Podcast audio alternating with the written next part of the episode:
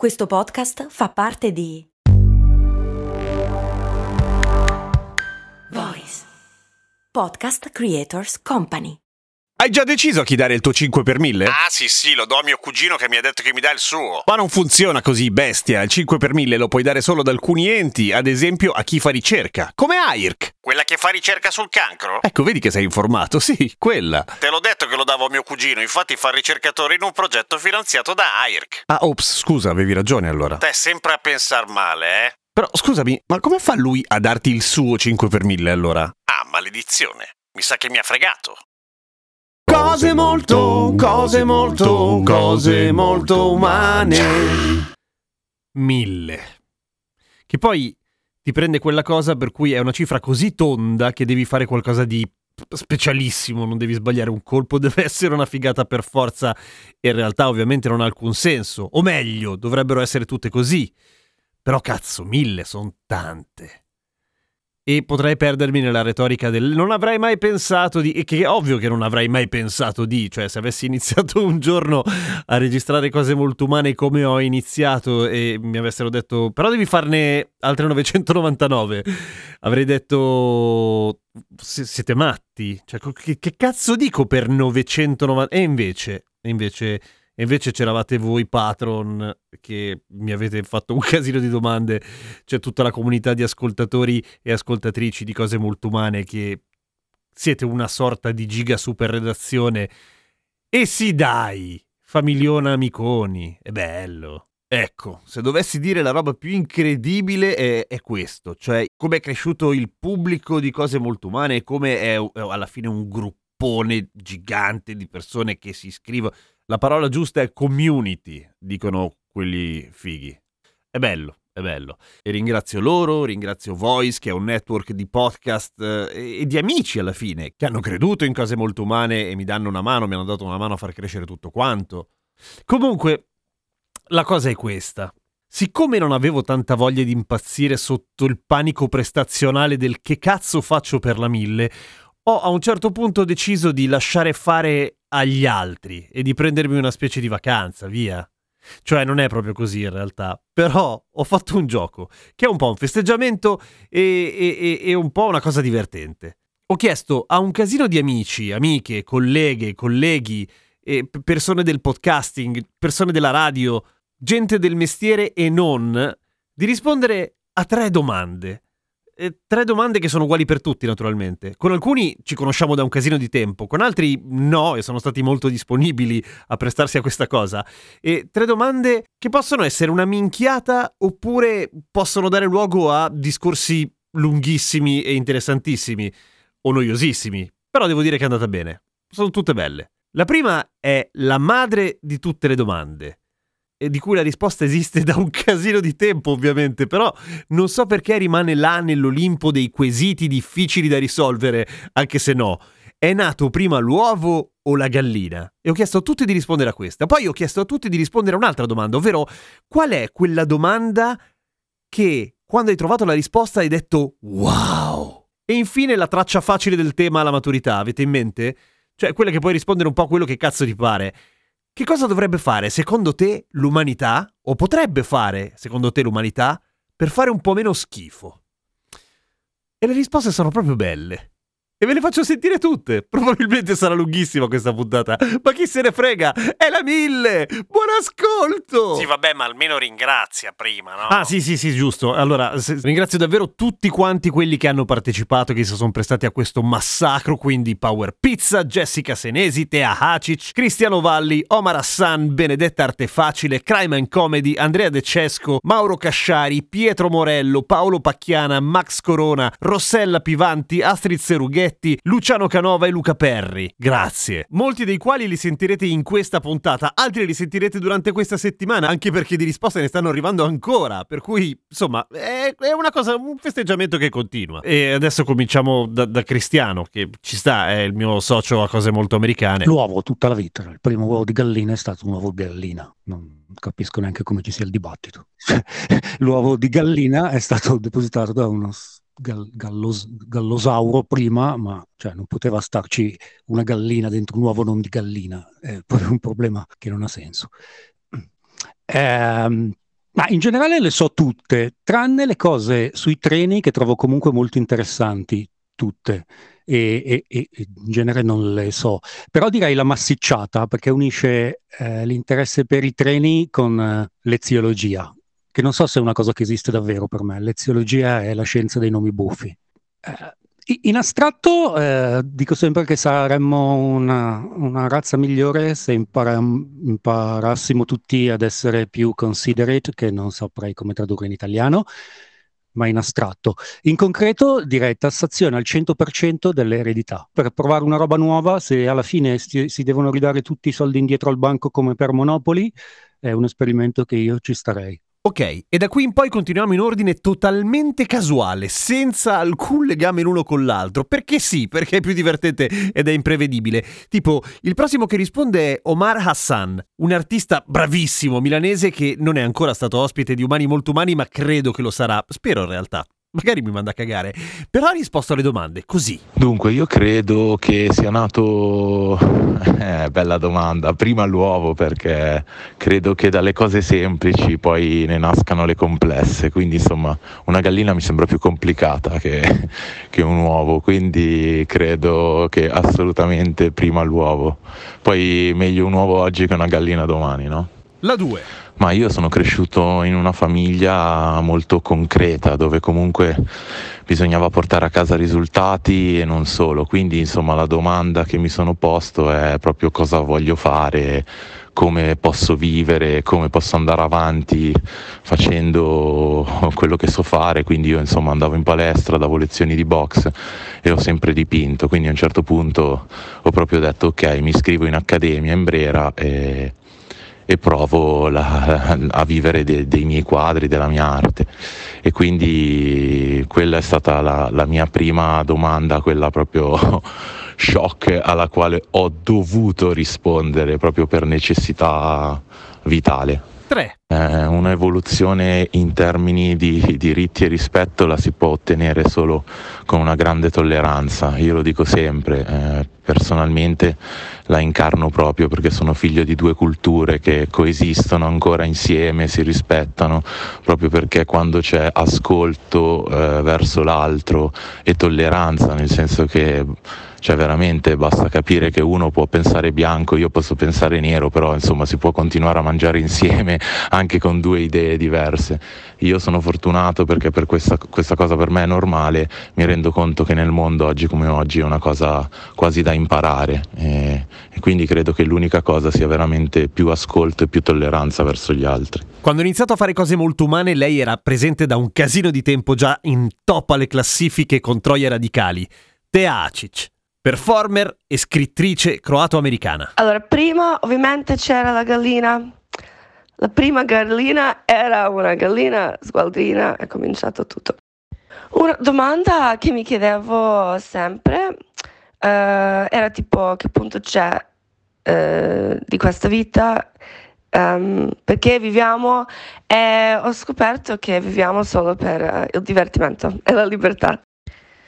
Noi tutti umani quello che dobbiamo fare prima è smettere di torturare animali, perché quando vivi in un mondo con così tanta sofferenza che facciamo noi umani contro tutti gli altri esseri um, vivi, um, non, si può, non si può vivere bene finché non stanno tutti bene. Mauro Casciari, che gli ho rotto tantissimo i coglioni per questa cosa, grazie Mauro. Conduttore radiofonico e televisivo. Saluti cari da Mauro Casciari, stavo finendo di ascoltare la puntata 999 di Cose Molto Umane ed eccomi qua, da dentro la puntata 1000. Quante emozioni, la vita veramente ci riserva sorprese incredibili.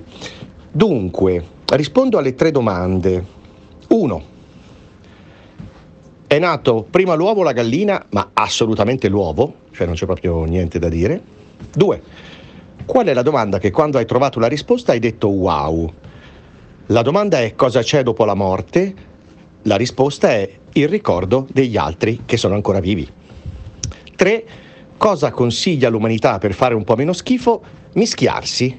Mischiarsi perché mischiandosi si migliora, la diversità è un valore e se facciamo figli fra consanguinei, nascono gli storpi, i mostri, perché il Signore o la scienza o qualcos'altro hanno voluto che ci mischiassimo. Mischiandosi si migliora. Saluti cari da Mauro Casciari e adesso via, tutti alla puntata 1001. Andrea De Cesco, voce e autrice del Meta Podcast per Lifegate Parliamo di Podcast e direttrice della Cora Academy. Allora, è nato prima l'uovo o la gallina?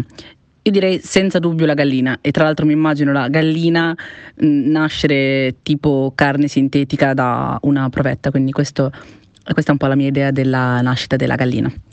Poi domanda mh, la cui risposta mi ha fatto dire wow. Eh, una volta mi sono domandata, non so perché, quanto fosse lungo l'intestino umano e ho scoperto che eh, può arrivare a superare i 7 metri. E sì, questa risposta mi ha fatto dire mh, decisamente wow. Poi, eh, cosa bisognerebbe fare affinché gli esseri umani mh, fossero un po' migliori di quello che sono?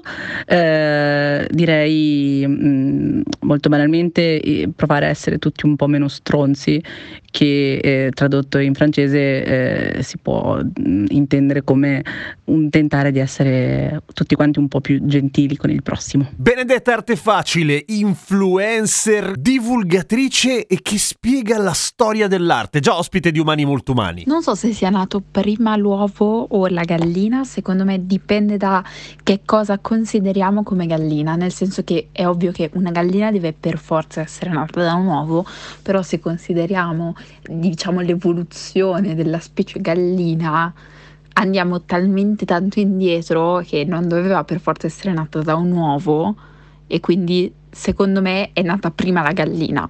A rischio di sembrare una cretina, devo dire che la cosa che mi ha colpito tantissimo quando l'ho scoperto è come funzionano le cerniere. Perché non me l'ero mai chiesta, ma quando l'ho, l'ho letto per caso ho detto wow, funzionano così. Il mio consiglio per l'umanità, in modo molto spirituale, è non fare agli altri quello che non vuoi venga fatto a te. Quindi avere un po' più di rispetto in generale per tutti e per tutto quello che ci circonda. Lorro e Nick di Power Pizza in ordine rigorosamente alfabetico. Albiciti. Sì, eh, p- Lorro. Beh, eh, possiamo dire con abbastanza tranquillità che l'uovo c'era da ben prima della prima gallina, in una forma piuttosto che un'altra, quindi decisamente l'uovo. Eh, beh, ogni volta che mi viene ricordato che un anno luce sono tipo 9500 miliardi di chilometri, dico wow! Quindi il quadrante delta in Star Trek era veramente lontano. E suonerà retorico, ma esercitare l'empatia, celebrare la gentilezza. Se riusciremo a salvare il mondo, cosa di cui dubito, sarà solo grazie al dialogo. E Nick. Hmm, è nato prima l'uovo o la gallina? Mi va di pensare che sia nato prima l'uovo e semplicemente si sia materializzato in esistenza. A un certo punto si sia schiuso, si è uscito una gallina e ha detto: Che cazzo sta succedendo? E si è rimasta molto confusa. Almeno penso che questa sia la risposta che la scienza vuole noi si creda. Um, la domanda a cui ho detto wow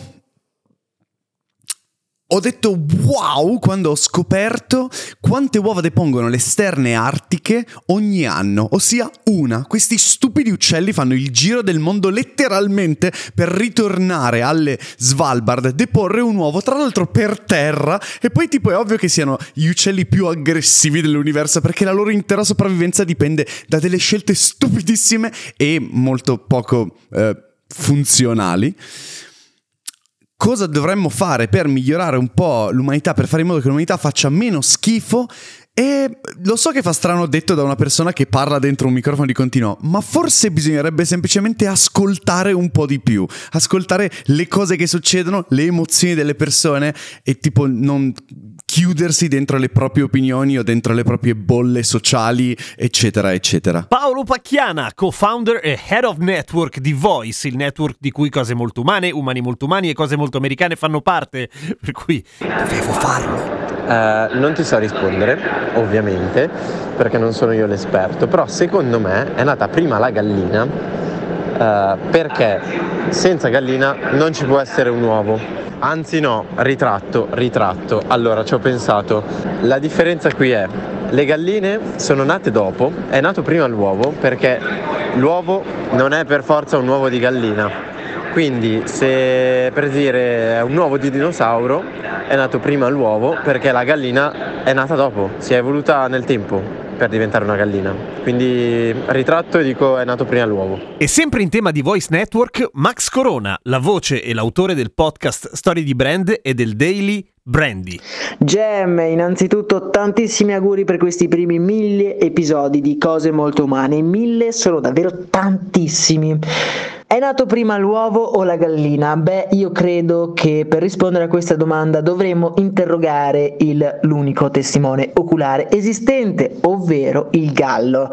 E finché non chiederemo lui, credo che questa domanda rimarrà insoluta, anche se credo che sia nata prima la gallina, perché l'uovo è molto simile alla parola nuovo e quindi mi dà l'idea di essere arrivato dopo.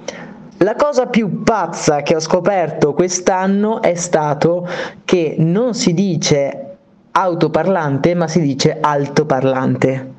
Cioè, alto parlante, non auto parlante. Cioè, credibile. Per fare meno schifo, secondo me, eh, l'umanità dovrebbe eh, fermarsi un attimo, un minuto. Basta correre, basta pensare, fermarsi. Secondino secondo me, migliorerebbe tutto.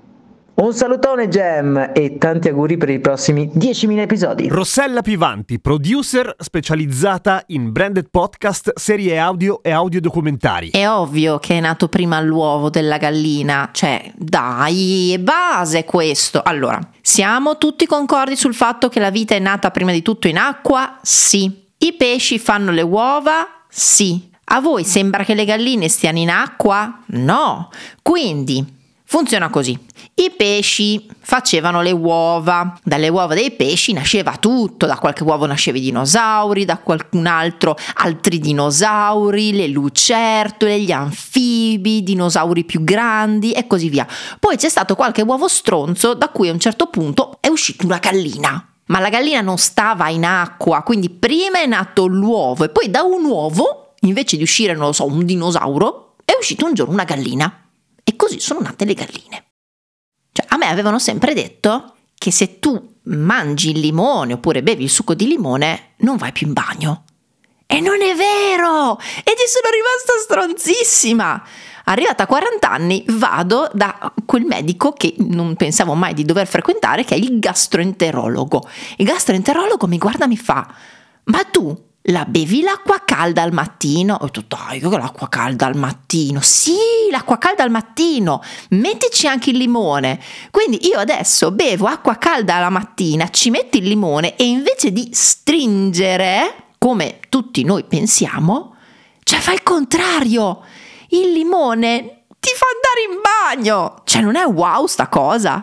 Allora, visto che nella vita di tutti i giorni Abbiamo già dato prova di fare abbastanza schifo? Abbiamo una nuova opportunità sul digitale.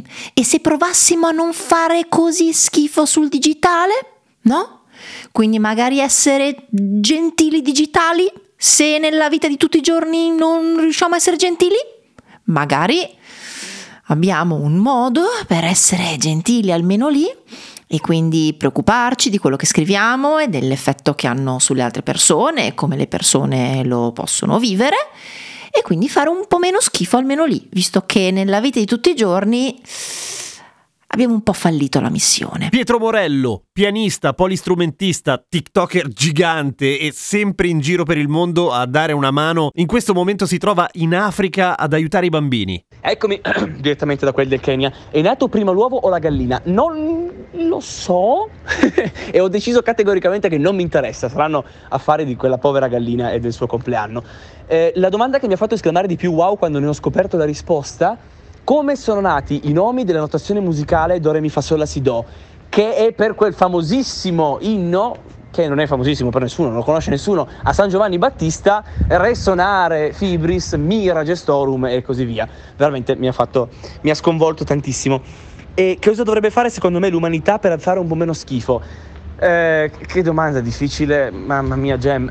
Um, dovrebbe raggiungere una maggiore consapevolezza di quello che è il proprio senso personale di felicità quindi capire che la felicità è una scelta e non è una conseguenza di quello che si fa, e questo non lo dico io ma lo dice il buddismo, si dovrebbe raggiungere un equilibrio sociale molto molto più ampio. È un'utopia gigantesca, però a me piace sognare.